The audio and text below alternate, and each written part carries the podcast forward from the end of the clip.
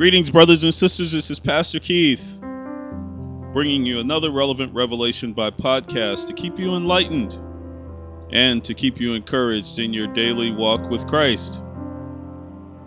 This is 2014, and today's podcast is titled Taking Risk. Today's podcast is about taking risk. Taking risk has been part of my life since my early adulthood. It's something I learned how to do as part of being a man with visions and dreams, high hopes, and major aspirations. While I know everyone has hopes and aspirations, I always knew that mine were different somehow. I always used to hear no risk, no reward. So I knew that in order for me to receive any kind of reward, whether earthly or heavenly, I would have to take risk in order to do so.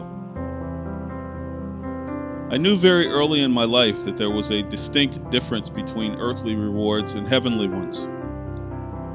I didn't know to what depth yet, but I did recognize that there is a distinct difference. Many people never take risk. For example, there are millions of people who are satisfied with just going to work 9 to 5 every day under the same routine year after year, with their only hope being a retirement party and possibly a gold plated watch after two or three decades of working to make someone else wealthy. My wife worked in her career for the past 20 years. She was a teacher and director for a large nonprofit. She retired in December 2013. They gave her a party and a gift, but that was it. Some people think that this routine is most stable, but I do not believe that Jesus came to earth and died for our sins so that we could work on someone else's agenda all of our lives. My wife is 9 to 5. She was for 20 years, and I am a total risk taker. I was called to the ministry at age 17. I realized it the day my dad gave me my first Bible. I knew I was different. I thought different. I acted different. I cared about things different. I prayed even though I was never taught how, nor was I told to pray. Heavenly reward is eternal. I knew back then that the only way for me to achieve reward from heaven, I had to take risk and follow Jesus in the way that he walked the way he talked, the way he acted, the way he reacted, the way he interacted, and the way he lived his life. I knew that risk meant stepping out on faith and letting God use me to plant or pastor a church or work in the leadership in various ministries. But the day my dad passed away, I got angry. And I walked away from God and the church and through my own selfish rebellion, I did not return for 17 years.